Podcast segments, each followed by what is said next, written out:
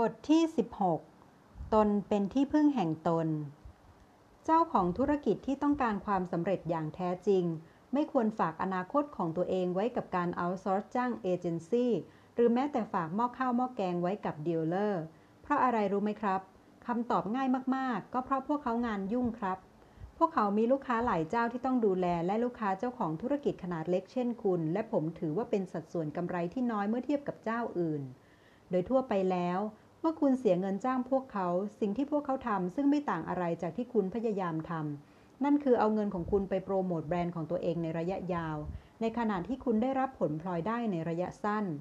แน่นอนว่าถ้าพวกเขามาอ่านหนังสือเล่มนี้ เขาต้องปฏิเสธและยืนยันว่าคุณคือคนสำคัญอันดับแรกเหนือสิ่งอื่นใด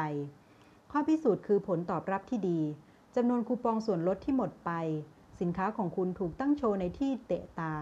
และจำนวนสินค้าทดลองที่ลดลง ทุกอย่างดูดีมาก แต่สิ่งเดียวที่ขาดหายไปจากสมการคือ ยอดขายที่ควรจะเพิ่มขึ้น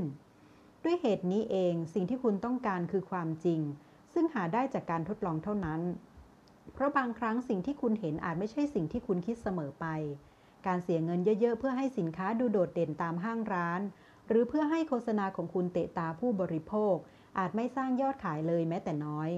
ต่อจากนี้ไป ทุกอย่างต้องได้รับการทดสอบทั้งราคาและผลลัพธ์ต่อการลงทุนทุกบาททุกสตางค์โดยวิธีการทดสอบและเปรียบเทียบแบบง่าย ๆ จะได้ช่วยลดต้นทุนที่ไม่จำเป็น จุดประสงค์ในการทำการตลาดของคุณ ควรจะเป็น ลงทุนซื้อลูกค้าใหม่ๆ เพื่อทำกำไร คุณต้องรู้ตัวเลขต้นทุนต่อการได้ลูกค้าหนึ่งคน คุณต้องรู้ว่าพวกเขาซื้อสินค้าอะไร ทุกๆ บาททุก ๆ สตางค์ที่สูญเสียไปสามารถเปลี่ยนเป็นลูกค้าคนใหม่ได้ แต่สำคัญคือ คุณต้องรู้ตัวเลขของธุรกิจตัวเอง ธุรกิจของคุณ คุณสร้างขึ้นมาด้วยมือตัวเอง ถ้าคุณอยากให้มันเติบโต